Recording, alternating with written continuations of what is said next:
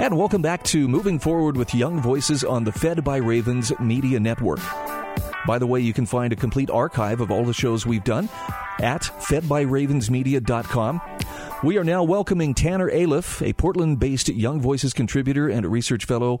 Uh, and, and Tanner, I'm, I'm glad to have you on the show. It says here that uh, you've been studying the effects of the COVID 19 pandemic, but we're going to talk about something uh, a little closer to home today. Yes, we are. So tell us a little bit about yourself and about your background. Um, and in particular, what you and I are going to be discussing is about you finding the bootstraps that your father always talked about. Now, I take that to mean that at some point you have had to pay a price to be who and where you are. So where, where do you want to begin in, in telling us about that journey? Well, first I'll say thank you for having me on, Brian. And I'm so excited to talk about this piece because I'm able to finally take in all those personal anecdotes and past experiences and offer some tangible, like tangible advice for people who are trying to believe in socio, you know, socioeconomic mobility and trying to get that American dream.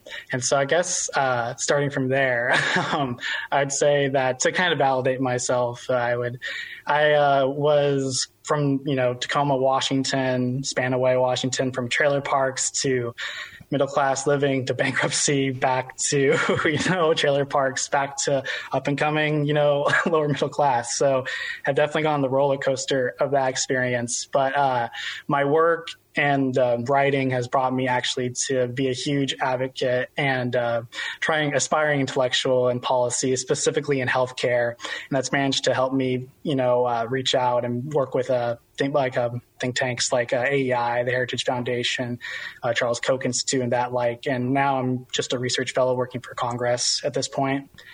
And yeah, that's kind of where the professional realm lies. But I think, uh, do you have any, like, I feel like we can parse this out of the personal. You have any good questions about, like, where to start with this personal debacle that I am? I, I want to talk about this article that, that talks about, uh, you know, your experience with the American dream. And, and I appreciate that you point out right from the beginning, you were not born into a life of privilege. It wasn't like, okay, Tanner, here's everything handed to you on a silver platter, whatever you need. Just ask and it's yours, or demand if you want. It's okay. Either way, um, you've you've had to work very hard for some things. Talk to us about your experience as a student. Um, yeah, no, this piece definitely reflects and looks back upon my uh, college experience and makes light of what I came into college with because I feel like oh, to, it's I almost feel like I just it's so funny. I just watched uh, JD Vance's uh, Hillbilly Elegy on Netflix, and looking back over it all, I just saw so much of myself in this question of can I make it, and is it fair that I need to work so hard to ever reach a place of influence that I'm okay with? Because I mean, the piece that you know I read and kind of like goes into a juxtaposition between my uh, more affluent friend and I, you know, and I kind of make light of it where he was talking about his struggles and that consisted of, you know, throughout his college career and that consisted of his uh, $395 Versace sandals arriving a day late, his Apple Watch misquoting him, um, maxing out his third credit card, the horror. dad refusing to pay this, the horror, right? You know, this week's uh, Jamba Juice expense. And I mean, I surrounded with him because I wanted to be near it, but sometimes I just get so upset when I'd hear him talk because I just reflect on my own life, right?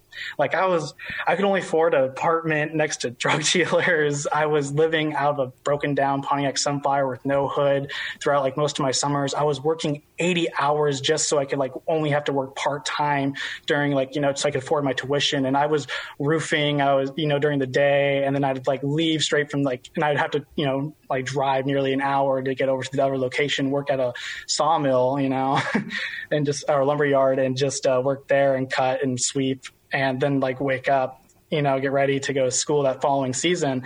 And there's so many times where I've just like, even during the school year, I'd be working late nights at the hospital or working at a restaurant. And then, you know, I'd have to like get two hours of sleep and get ready for my foreign policy exam that was coming up. And this, this, I, the whole piece is really just advice to the people in those moments and struggling with all that life and just reminding them there's actually a type of human capital that gets acquired through this experience that no one can actually purchase and i feel like that's what i try revealing throughout this piece You yeah, you don't you don't wallow in self-pity. I mean, when you're pointing out this was really hard, you're simply stating the fact that look, there there was there was a lot that was required for me to do what I was wanting to do, and you juxtapose it against uh, this this person you knew, this Ian, who seemed to have a lot of advantages. But you heard a lecture given by Arthur Malik. Is that how you say his name? Mm-hmm. And, and tell us about what tell yes, us about the insight like that you got from him um, that that was was a game changer for you. Uh, Well. It wasn't particularly Arthur, but Arthur's lecture did bring up a very point point in my life where it's just like you know I'd hear so many times where I started surrounding myself in more conservative circles, like you know it's all about independence and just being able to pick yourself back up when you get knocked down, and you know it's you can't just wallow in self pity, and the only way you'll ever make it just sheer effort. And to be honest, you know, like when you like live a life, like for me, it's it's okay. Okay, you can say that, you know, if you live in your nice little isolated suburb and go to your church and, you know, your like your kids only had the only adversity they ever faced was on the lacrosse field. While I'm sitting here like wondering why my sister was, you know, taken out by the police and you know, foster care and put placed into foster care. My dad was slammed up on the cop car and I'm coming into college and I had no money. My parents are trying to hide bankruptcy and, I would just scoff at that and just be like, that's so unrealistic. Like you can't just tell me to apply sheer effort all the time. There must be, there must be something that I'm worth, right? Like I just can't be putting effort and you can't just tell me to be putting effort. And so like I, I, I kind of used Arthur as like this this voice of like you know this kind of ar- I mean, archetype of like the of conservatives that they usually speak upon gotcha. and why coming from a progressive uh back like you know background why and I try to make you know, relate to those people and try to help them be like I know this is such a hard concept to desire, and people that are actually saturated with like these broken families have a hard time relating to. But there is truth to what he said. Okay, so Arthur Arthur was the one giving the "pull yourself up by your bootstraps" speech. It was another yep. professor that actually yes. gave you the advice that that kind of made things click. Yes, it was. Uh, his name is Ron Mock. He was a law professor from Chicago who came to George Fox University, which I graduated from.